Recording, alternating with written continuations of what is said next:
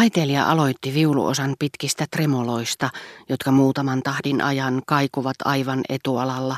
Sitten ne ikään kuin väistyvät syrjään. Ja samoin kuin niissä Peter Hawkin tauluissa, missä syvyysvaikutelman aiheuttavat ahdas oviaukko ja puoliavoin ovi, hyvin kaukana erivärisenä, väliin pujahtaneen valonsäteen syleilyssä tuli esiin tanssiva pikkuteema, pastoraalinen, väliaikainen, yllätyksellinen, toisiin maailmoihin kuuluva sävel. Se seurasi yksinkertaisia kuolemattomia kuvioita, sirotellen sinne tänne kauneutensa antimia, ja hymyili sanoin kuvaamatonta hymyään, missä suon nyttemmin oli havaitsevinaan pettymyksen merkkejä. Oli kuin se olisi tajunnut viitoittamansa onnen turhuuden. Sen kepeässä viehkeydessä oli jotakin täydellistä – se muistutti kaipauksen jälkeistä välinpitämättömyyden tilaa. Mutta siitä hän vähät välitti. Hän ei niinkään ajatellut sävelmää itseään, sitä mitä se saattoi merkitä säveltäjälle, joka ei sitä luodessaan tiennyt hänestä eikä odettesta mitään, tai kaikille niille, jotka kuuntelisivat sitä tulevien vuosisatojen aikana, vaan siitä oli tullut hänen rakkautensa pantti ja muisto – joka sai sekä Verderäänit että nuoren pianistin ajattelemaan Odettea ja häntä itseään samanaikaisesti, ja ikään kuin yhdisti heidät, jopa siinä määrin, että hän oli luopunut suunnitelmastaan soitattaa kokonaisuudessaan sonaatti, josta ei tuntenut kuin tuon yhden ainoan osan. Kun Odet oli hetken oikusta sitä häneltä pyytänyt sanoen, mitä te loppuosalla teette, meidän kappaleemme riittää.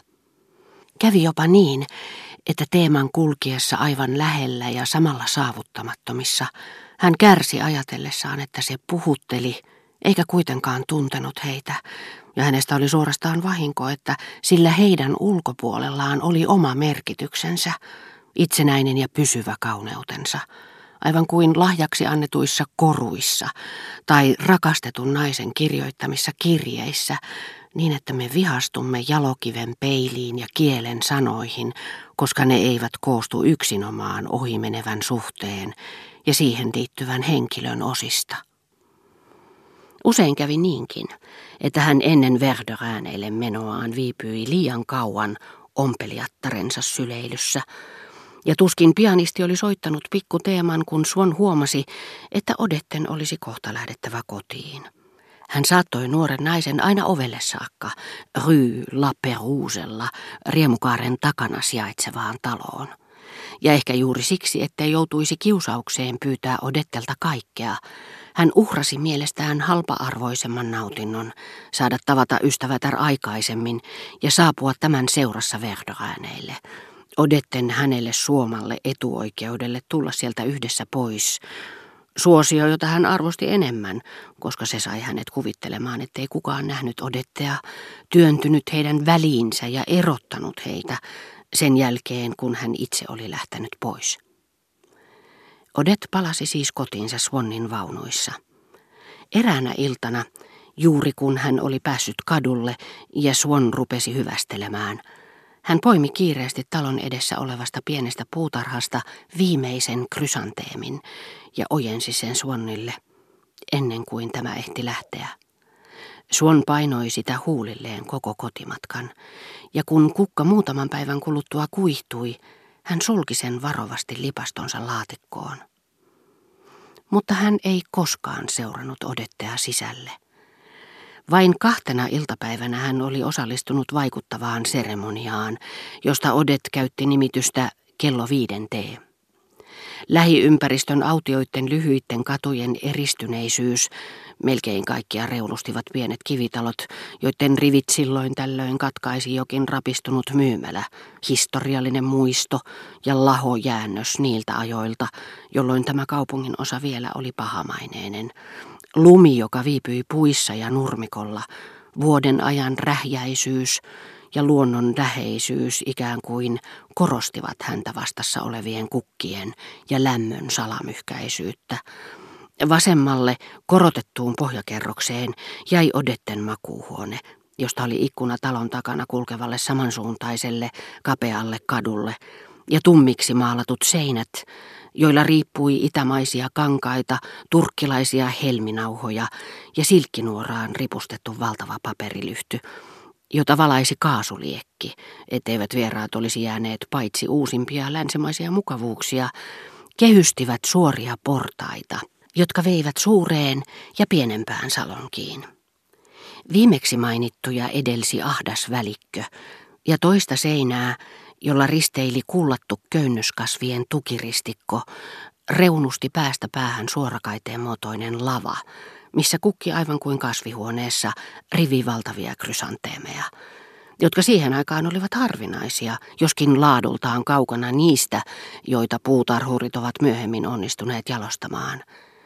Swannia kiusasi muotivillitys, joka jo vuoden päivät oli ihannoinut niitä, mutta sillä kertaa hän oli silmäillyt nautinnollisesti huoneen hämärää, missä välähteli ruusun värisiä, appelsiinin punaisia ja valkoisia nuolia, tuoksuvia säteitä, jotka näyttivät syttyneen pilvisen iltataivaan vähäisissä tähdissä. Odet oli ottanut hänet vastaan vaaleanpunaisesta silkistä neulotussa avokaulaisessa ja hihattomassa kotipuvussa ja pyytänyt häntä istumaan viereensä somaan piilopaikkaan, joita oli suunniteltu useampiakin salongin syvennyksiin, kiinalaisiin kukkaruukkuihin istutettujen palmujen tai valokuvien, nauharuusukkeiden ja viuhkojen koristamien irtoseinien varjoon. Odet oli sanonut, antakaahan kun järjestän olonne oikein mukavaksi, ja turhamaisesti naurahtaen, aivan kuin olisi keksinyt jotakin omaperäistä, hän oli sijoittanut suonnin niskan alle ja jalkoihin japanilaisia silkkityynyjä, joita hän muokkasi anteliaasti, aivan kuin olisi vähät välittänyt aarteittensa arvosta.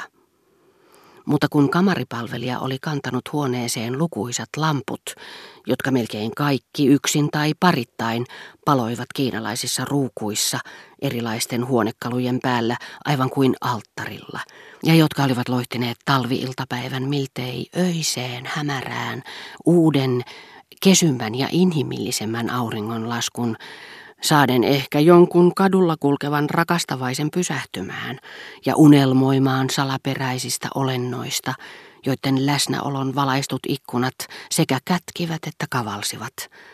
Hän oli sivusilmällä tarkkaan seurannut, asettiko kamaripalvelija ne tavanomaisille paikoilleen. Hän oli sitä mieltä, että jos yksikin lamppu joutui väärään paikkaan, se riitti turmelemaan hänen salonkinsa kokonaisvaikutelman ja hänen sametilla verhotulle, vinoon jätetylle jalustalle asetettu muotokuvansa joutuisi väärään valoon.